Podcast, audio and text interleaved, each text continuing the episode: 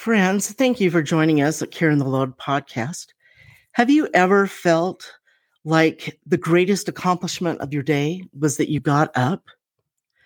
You're in for a treat as you listen to a conversation that I had with Drew Young as he shares in a very real and honest way some of his challenges in his young life. One of the aha moments for me was when he said, You will discover the mission in your life through pain and heartache. Sit back and enjoy this uplifting conversation.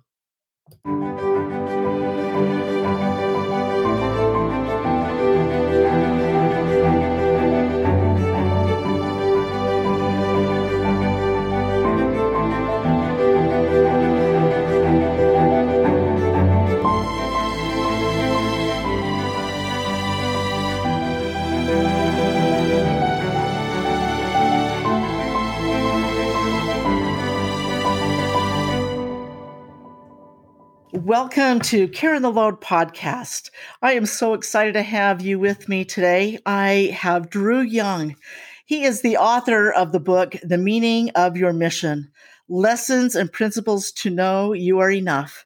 He serves as the publicity manager at Franklin Covey, where he assists in managing best selling book launches, social media campaigns, as well as booking high profile thought leaders, storytellers, and celebrities on leadership, the fastest growing and largest leadership development online newsletter in the world.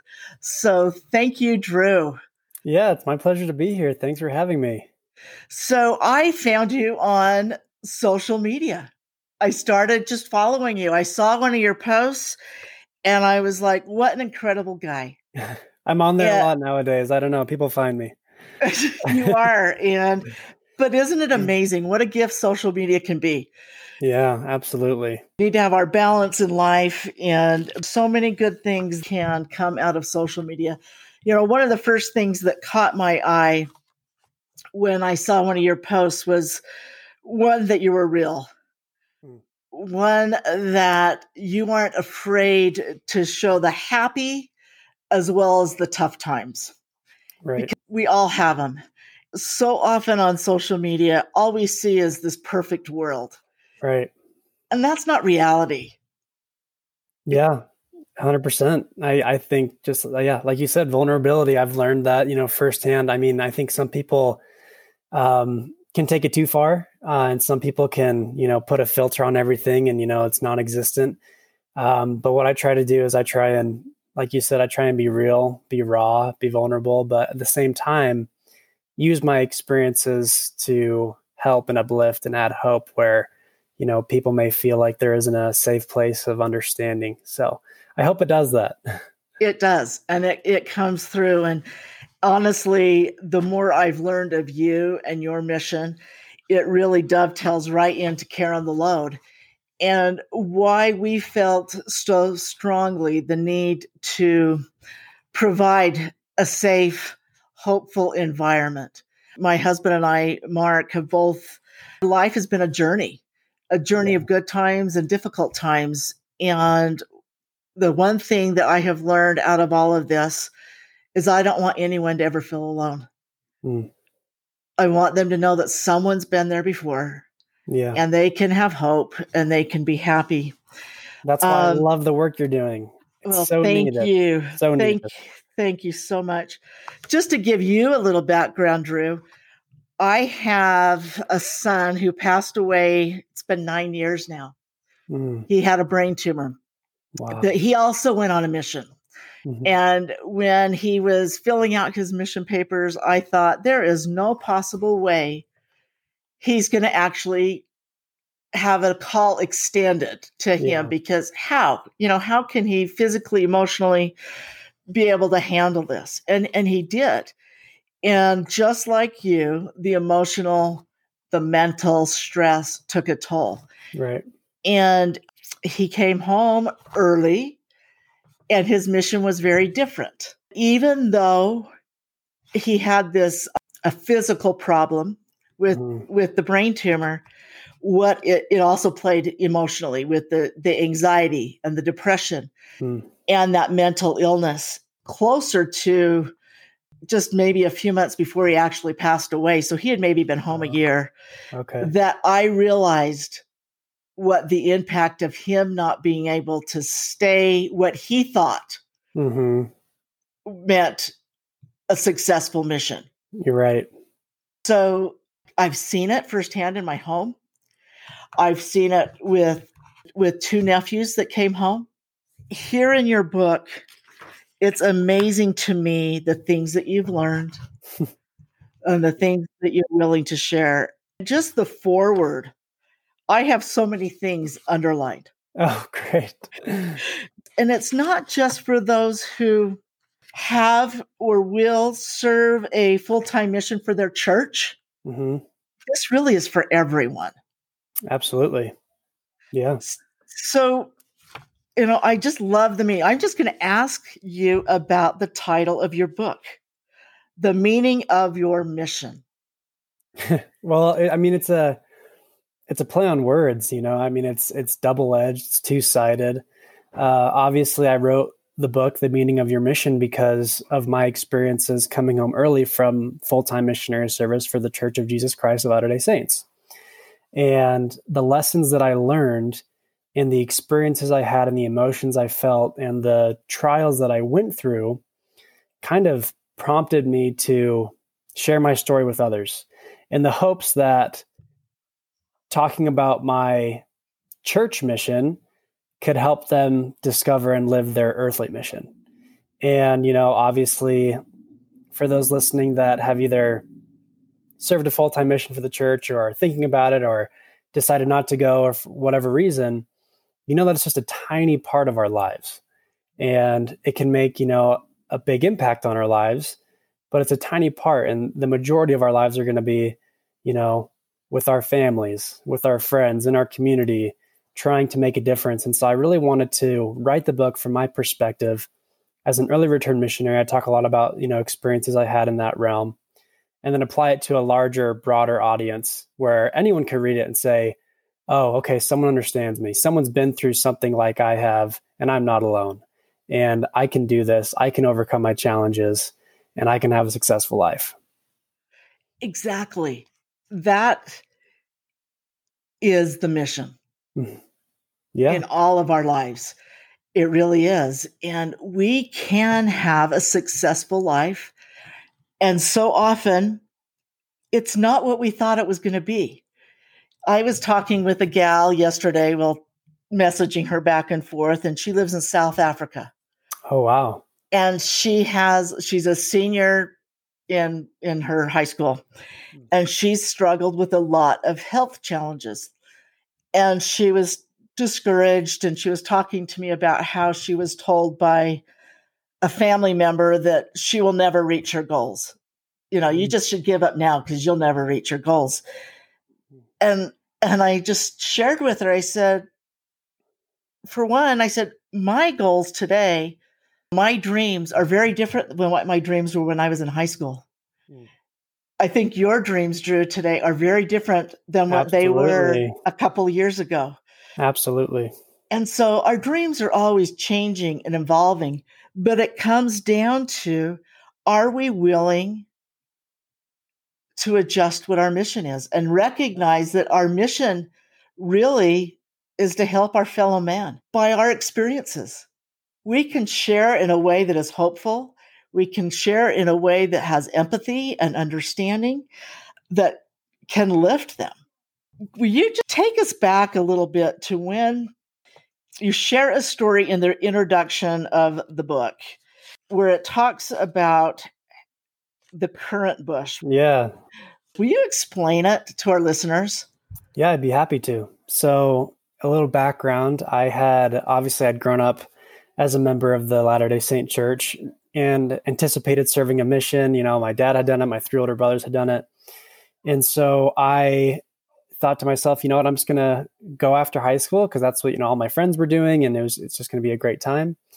And, you know, I, I, grew up with a lot of separation anxiety, which, you know, for anyone who doesn't quite understand that concept, it's basically where, you know, I wouldn't be able to leave the house for long periods of time without getting, you know, panicky and fearful and anxious, you know, about the safety and well being of my parents.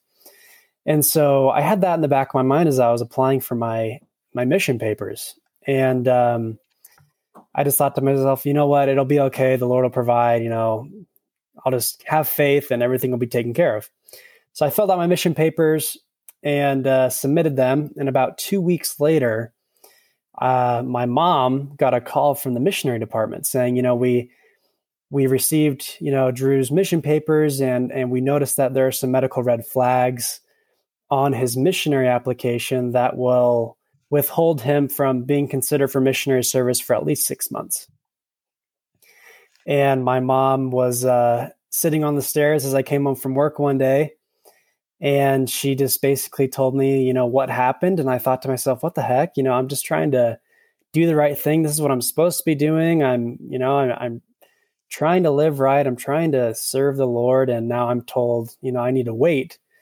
And obviously, we don't like to wait. Um, we like to have what we want. We want it now. And, uh, but nevertheless, I, I kind of just went inside, slammed the door behind me, went up to my room, threw my keys on the ground, and just knelt by my bedside and and kind of in a a prayer of desperation just basically said you know heavenly father what's going on here you know what is what is the purpose of this like 6 months legit um and what came to my mind was the story of the currant bush. And it was it was told in general conference by elder christofferson and basically what it is was um B. Brown, who was a member of the first presidency of the church a long time ago, uh, his story was he actually was a part of the military and he was trying to attain a leadership position. And he had his interview you know with the higher officer and the officer basically said you know you're fully qualified. We love you know what you've been able to do but we're not going to give you this position because you're a mormon we're not going to raise you up in the in the military and so he basically got back on the train and and headed home and uh, when he got back to his camp cot, he threw his his hat on the cot and he raised his fists up at, at heaven and he said, "You know, how could you do this to me, God? I've you know I've done everything I can to measure up and I've I've tried to live a good life. How could you do this to me?" And he heard a voice that came to his mind, and the voice said, "I'm the gardener here. I know what I want you to do."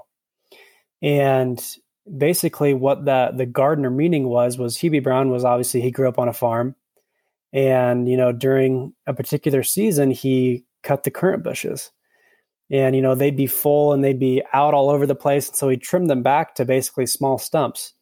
And on one particular occasion, he thought that he heard, a, he saw he saw the currant bush crying, and uh, as if the currant bush was saying, you know, why did you cut me? Why did you cut me back? I was growing so much. I was in full bloom. Why did you cut me back? And President Brown told the currant bush, "I'm the gardener here. I know what I want you to do and what what I want you to be." And so that was kind of my currant bush experience, where I was trying my best to grow. I was trying my best to do the right thing and be the best I could be, and I felt like I was being cut down.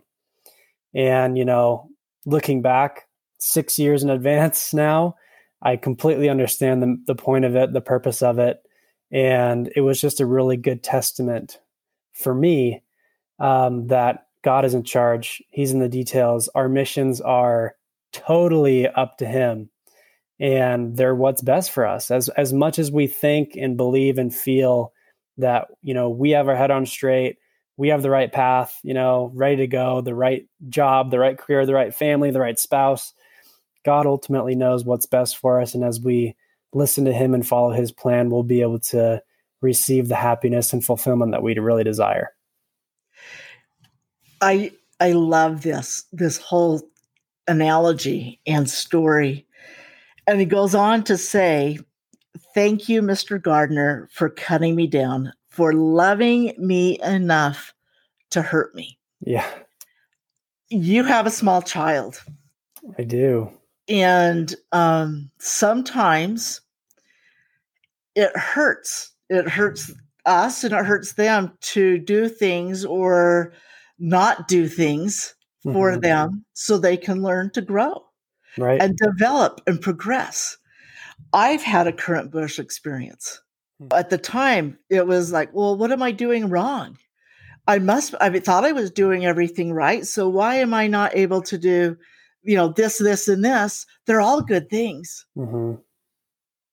But he loved me enough to allow me to hurt. Not that he hurt me, but he allowed me to hurt. Yeah. So that I could become something he wanted me to become. Absolutely. And I will never trade my experiences and who I've become for going back and having those pleas and those prayers answered the way I wanted them answered. Right. Okay, you mentioned it's been six years. Yeah. So this healing that has taken place didn't happen overnight. So you you you actually did receive a mission call uh-huh. to the Baltic mission. The Baltic mission. Estonian speaking, so Northwest Europe. So let's talk about you're a little far away from home. Yeah. yeah. And as a mom, as a mother, I might have fell to my knees, just like you said in your book that your mom did. And uh, yeah.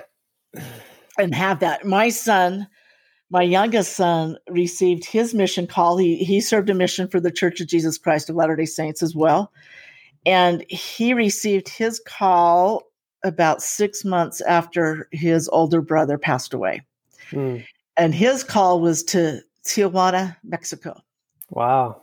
Yeah, I didn't fall to my knees, but my heart sank and it went it went through the floor mm-hmm. because I thought I lost one son. Mm. I'm going to lose another one because you know I'm thinking Tijuana isn't really the safest place. Yeah. So I can imagine your mom's feelings. you went. Yeah. So it turned out to be um, a, uh, I mean, call it a miracle, call it just, you know, divine design. Um, but, you know, two weeks later, I, I went off to school. And as I was, you know, getting ready to go to class one morning, I, I felt my phone vibrate and I looked down and I saw a text from my bishop back home and he said, you know, Drew, your your mission call has been assigned. You should receive it this week. And I just kind of paused and I was like, what? You know, I, I had no idea, you know, why this happened to this day. I have no idea, you know, who pushed the call through or who said, you know what, let's let's just make sure that he gets assigned earlier than we thought, or you know what happened. I, I have no idea, but um, you know, being told I had to wait six months and then receiving my call two weeks later was a testament to me that the Lord's in charge. And I think sometimes He does things to us for worse or for better to see how we would ra- react. Um, obviously, we have no idea um, what His thoughts are or what His plans are. Um, but I honestly believe that sometimes He asks us to do things because He wants to see what we'll do with those things.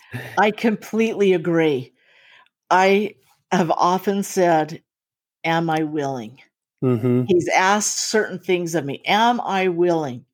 Not that what I might be thinking is going to happen down the road right really happens, but am I willing to accept whatever change or whatever he is asking? And I think that's really a huge part of that that test, if you will.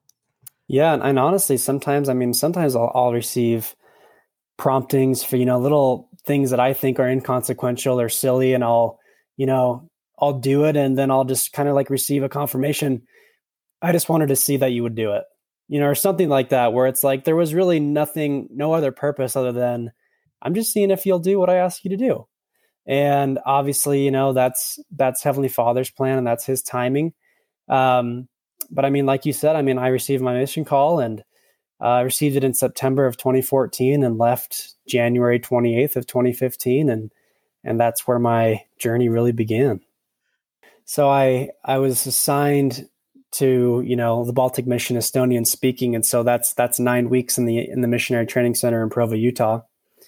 And you know, contrary to um, what a lot of people believe, the MTC isn't exactly what a lot of missionaries anticipate.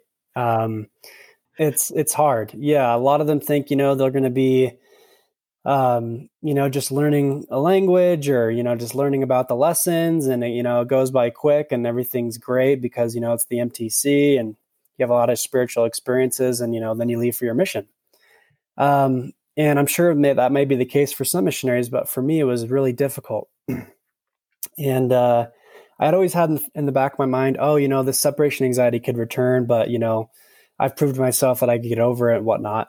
But about a week and a half into the MTC, I started to notice that anxiety was returning to me in a way that I'd never felt before.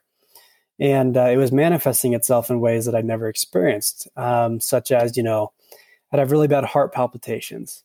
Um, I wouldn't be able to sleep at night. I'd always feel like I needed to get up early, extra early to, you know, study my scriptures, or I wouldn't be able to learn the language as well that day. You know, just things that are totally perfectionistic um, and totally uh, just against you know the spirit of the law. And um, but I, I honestly believe that if I if I didn't put in all the effort that I possibly could, almost to the point of exhaustion, that I wouldn't be able to receive the blessings from heaven that I needed.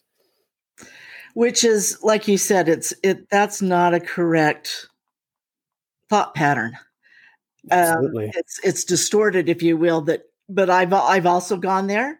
Yeah, so I understand this. Well, if I do X, Y, and Z, then this anxiety will go away mm-hmm. or this experience will go away because I just have to do everything I can. Well, we're they're waiting to bless us and love us. They love us unconditionally. Heavenly Father and our Savior and our and our Heavenly Mother, there's this unconditional love. They're just waiting to bless us. Mm-hmm. But like I mentioned before, as a parent, sometimes we have to allow things to unfold. Absolutely. Yeah, there's got to be patience. There has to be faith. Um, and that was difficult for me. I, I'd always been, you know, the one to take initiative and to serve and to do the best I could. And uh, I I started to notice progressively as the MTC experience went on that I wasn't able to to be myself. I wasn't able to do the things I wanted to do because I felt, you know, this anchor holding me down, this anxiety holding me down, and it, it um it progressed into a, a sort of depression that um, I'd never experienced before. I, I, went to go see the MTC therapist, and she, you know, was the best hour of my week in terms of just sitting down with somebody who understood what I was going through um, and who believed in me and who didn't downplay what I was feeling. And to be completely honest, at the at the beginning, of our visits together, she thought that I was just another homesick missionary. You know, oh, this, you know, Elder Young will, will get through this. You know, he's like he's he's just going through you know homesickness, whatnot. Um, but as our as our meetings went forward, you know, weeks four, weeks five, weeks six, it started to become quite apparent that I wasn't just another missionary who was experiencing homesickness. And um, in fact, about week six, we were sitting down together and uh, I was basically just saying, you know, this is awful. I feel like I'm not good enough. I'm trying to do all these things to try and measure up, and I just can't. I can't do it, and I'm stressed, and I'm tired, and I'm anxious, and I'm lonely, and I'm, you know, I'm having all these panic attacks. And finally, she said, "You know, Elder Young, I finally get it. You're you're not homesick." She said, "You're on the Titanic, and you're going down fast." It's quite the analogy, but that is exactly what was happening. Hundred percent. It was, it was, I mean, it was music to my ears in a sense of, oh, finally someone gets it. But it also left me totally terrified because, you know, what that entailed for my future was at the time unknown. Um, but, you know, with that kind of um, prognosis, she, she sent me to the head doctor at the MTC where I was prescribed medication for the first time in my life and uh, I actually ended up being on three different medications in five weeks. Which, for anyone who is familiar with, you know, antidepressants, anti-anxiety medication, you usually want to be on one medication for three to four weeks before you start seeing results. Um, but they just had me on this fast-acting, you know, really heavy stuff to see if they could see any improvement before they shipped me off to this foreign country where they didn't know how I'd get the help that I needed. And so it was just like sensory overload. Um, emotionally just traumatizing not necessarily because of what people were or weren't doing but because i was just in such a foreign element in my mind. And my emotional skeleton was starting to get so fractured where i just couldn't you know find a way out. But through all of this i knew one thing and that was i do not want to go home.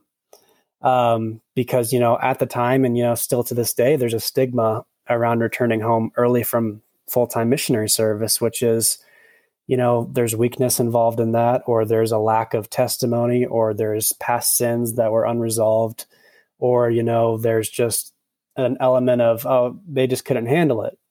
Well all of those things are true in in seeing and and be witnessing how people um, react to those things and how they reacted to those that that I love. Um, and really, I have a love for anyone who is an early return missionary. That Likewise. far exceeds. And I think it's that empathy, you know, mm-hmm. anyone that was able yeah. to stay out there yeah to the date that they thought their return would be but i also understand that desire to not come home mm-hmm. that had probably been something you had dreamt about your entire life was serving this mission yeah it was um not only was it was a personal goal of mine but you know it was an expectation um from you know my family from mm-hmm. the church as a whole you know it's a duty for a young man to serve a mission um, and it was just something that had been um, placed on me from such a young age. You know, this is what you do. And never had I heard, you know, but if, you know, you do come home early, these are some things you can do. No, there was no talk of that because, you know, it's, you get the job done. You go and you don't, you don't give up. And it's the same with, you know, other things as well, you know, mental illness, same sex attraction, addiction. You know, we don't really talk about things because we don't really know how to address it in a way that keeps the bar high, but also involves a lot of empathy, where it's like it's like in a sense we're saying, you know, this doesn't exist, even though we know it exists. We're saying it doesn't exist because we don't want to have to go through it, and um, because we don't know how to go through it, and we don't understand that addressing it. You know, I think for me, with I remember when our son died, people didn't know, even though we'd been dealing with this for years. Yeah, they didn't know how to approach us anymore or mm-hmm. you know mm-hmm. talk to us and and so that was a whole different set of issues but yet it was the same i think that as a whole we're trying to do better in talking about it in the church and being more open and more real and more that these things are real and that expectation that you grew up with now I hope is, you know, yes, it's still a wonderful thing to do, but it's not the same. Yeah. At least from my perspective, it, it seems like it might. They understand and they're more concerned about the individual's health, mental, yeah. physical, everything, and not just, yep, you, you want to go? Sure.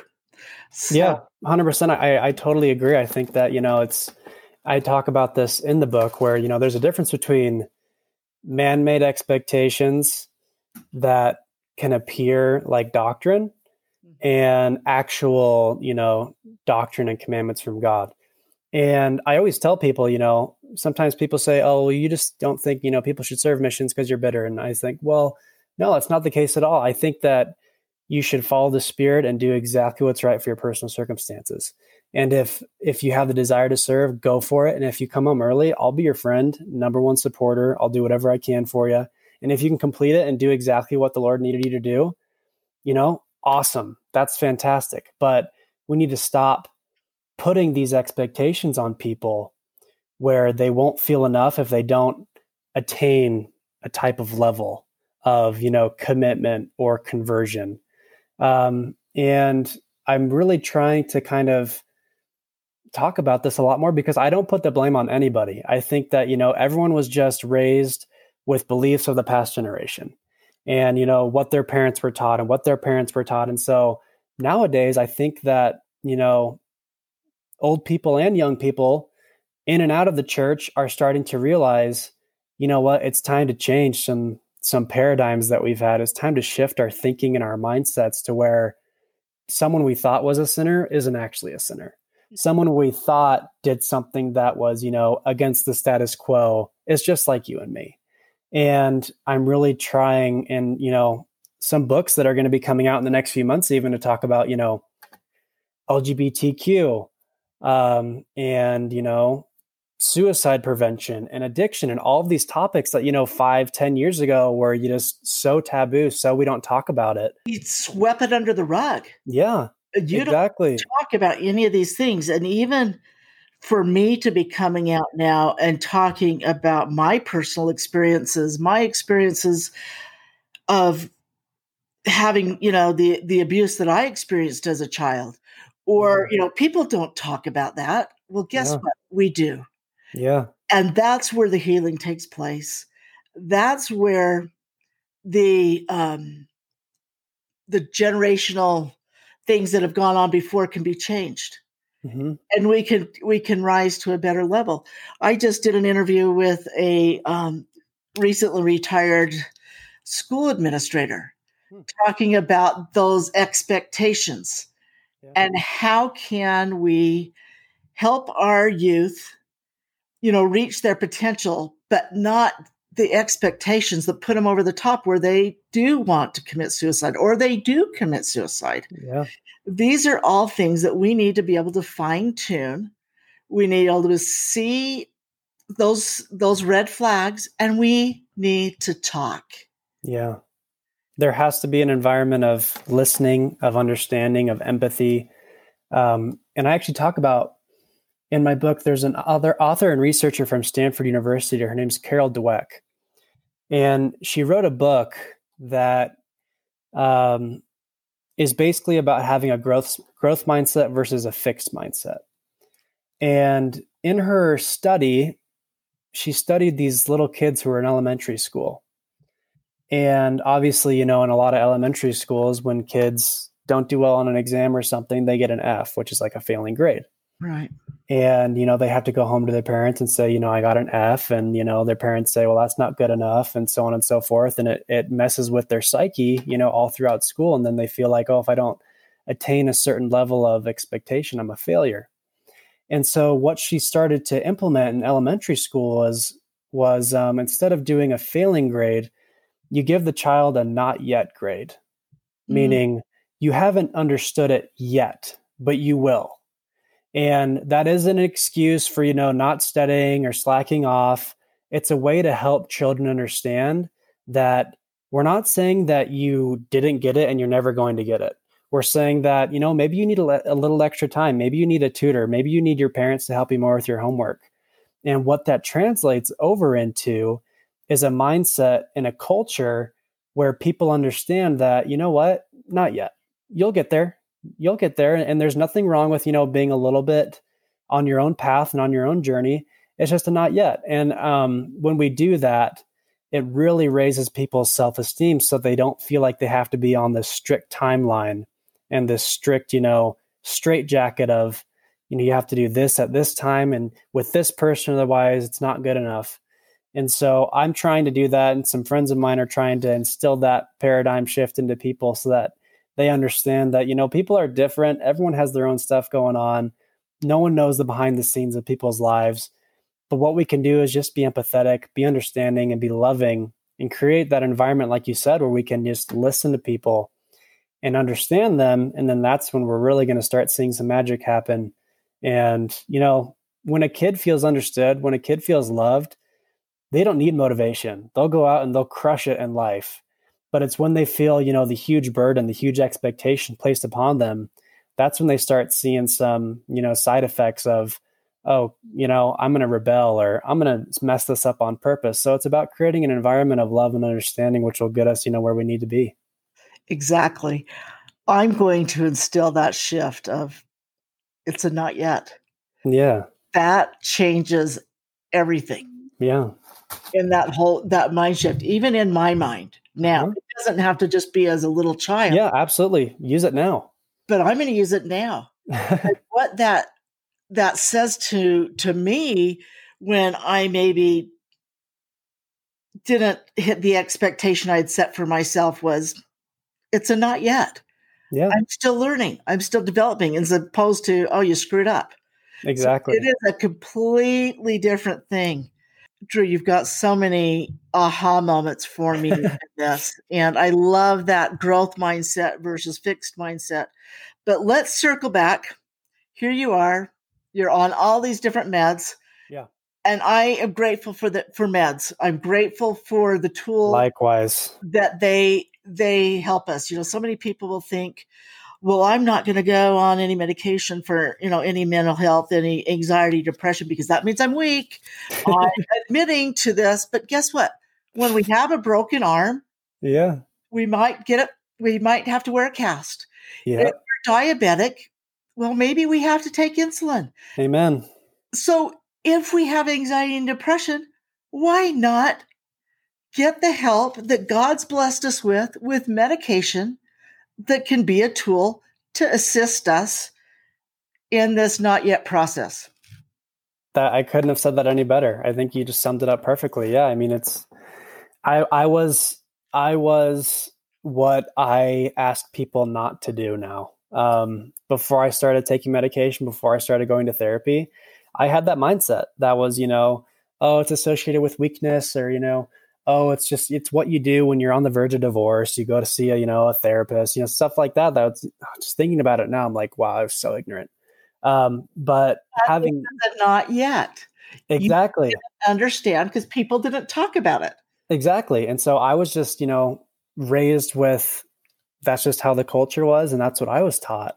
Um, but it wasn't until I actually had to go through those things myself that I realized, oh my gosh, this is a lifesaver, literally mm-hmm. for people who struggle, for people who go through things that are fought deep within their souls. Um, medication and therapy can be the difference between taking your own life, you know, lashing out at somebody else, quitting your job, or having an amazing existence, which is what we're here to do. And so, yes, absolutely. I, you know, I came home from my mission obviously early um, week nine they sent me home. And that's when my my journey of of pain and recovery simultaneously began. And that's when i started going to therapy you know every other week and started taking more medication to kind of figure out you know what was going on. And the next 18 months of my life were the most difficult um, because of you know trying to battle the cultural stigmas and expectations trying to figure out what my own mission in life was. Um, but you know, to this day, 24 years old, take medication every day, see a therapist every other week. Um, you know, write in my journal every night. Like I, I still do the things that I needed to do when I was really struggling. And I still have days that are hard, but I'm not afraid to, like you said, I'm not afraid to be raw and real and, you know, post on social media about the fact that I take Zoloft because millions of other people take it and they need to feel like they have a place to voice their um, opinions and voice their you know what they want to do in life. And um, i'm not afraid to talk about therapy and i'm not afraid to to talk about the fact that i wanted to commit suicide at one point in my journey because of how low i was and how much i felt like i wasn't good enough. And you know it's just i'm here today because of all the amazing things and people that have been in my life. And also because you know it doesn't matter how many times we fall down we can keep getting back up. And all of those experiences that we thought you know demonstrated weakness or frailty were actually experiences that just proved to ourselves that we could do it. And now hard- we can help so many more people. Yeah we can do hard things. You know you've gone from this fixed mindset to this growth mindset Yes. And it's going to continue to expand as we continue to grow and progress. And so, you know, for me, I I didn't want people to know I went to therapy. Well, yeah. guess who still goes to therapy? I think everybody should go to therapy. Yep, it's true. I, I'm happier. Mm-hmm. I have someone that I trust not i mean i trust my husband don't get me wrong and my family and my my friends but i can share a licensed professional. A licensed professional who was going to be honest with me yeah. call me out on certain things if i need to be called out mm-hmm. and not just tell me what maybe i want to be told. Yeah agreed. So so grateful for that. But there is growth in learning and our missions are so different from those fixed missions that we thought they were. Yep, Everyone has their own individual mission. Everybody. So you, you brought out this interesting point that those 18 months were the hardest 18 months when after the early release from mm-hmm. your but it's because all of a sudden I believe you started having to focus on yourself a little bit. Like you, I know how to stay busy, to have those the, that fixed mindset. And if I do this and this and this, well, that will equal this, right? Yep. But all of a sudden, everything shifted, and you had to look. I think yeah. the hardest things in life is to sit in that pain and to heal. Mm. True. And it doesn't happen overnight. Doesn't happen overnight. We're so we're so accustomed to you know instant gratification that we think you know healing should take effect. You know, you break your leg, you're out of a cast in six to eight weeks, and you know, mental and emotional trauma is not like that. We need to be patient with ourselves. We need to be willing to to go through the struggle and grow through the struggle. And um, what we'll find out, you know, eventually is it was all for a purpose. Absolutely. I love that go through and grow through. I'm just writing all these notes down as key words um, because it's true. You know, we put that timetable. And let me ask you this because you have gotten to this point that you are in your healing journey, do you still have bad days? Absolutely. I had one I had one um 3 nights ago actually. It was uh scary. It was sudden. Um it was unknown and it was just one of those nights where I just felt depressed and angry and um, alone. And yeah, so I absolutely still have those days, even though I'm trying to do the right things. And, you know, I'm sure I'll have these days the rest of my life, not because I'm, you know, um, wanting them or anything, but just because that's life. That's, that's illness. That's, you know, what life brings um, with it. And so absolutely, I still have hard days. Um, but luckily, I have, you know, some more skills, some more techniques, and some more people who can help me through it. It makes all the difference in the world. And I think it's so interesting because I saw your post talking about you had a hard day. You know, yeah. that just came out of nowhere. Well, guess what happened to me last Monday night? and I'm thinking, what in the world? I mean, it just hit me and and and my husband could see it and he, we went for a walk and we are doing all the things all the skills all the tools all the things that typically will pull me back out. Yep. and you know i wasn't in a fair to partly cloudy. It was dark. It, yep. that storm was overwhelming. Anyway i just it took me a few days it took me a few days using all the skills I had. And then Friday, I was listening to a book on tape, um, The Greatest Salesman. It's a very old book, but he's Og Mandino. Mandino. It's a good one. And chapters, he was talking about Scroll Six. And I listened to it multiple times. Hmm. And I, all of a sudden, the light came. And I was so grateful for that and being back where I was and knowing that I had, you know, gone through another thing and grateful for it. Final uh, comments here. What would you like to share if there's anything that we haven't touched on just as we wind things up? Yeah, I just want everyone listening to this today to know that um, you have a lot of people pulling for you.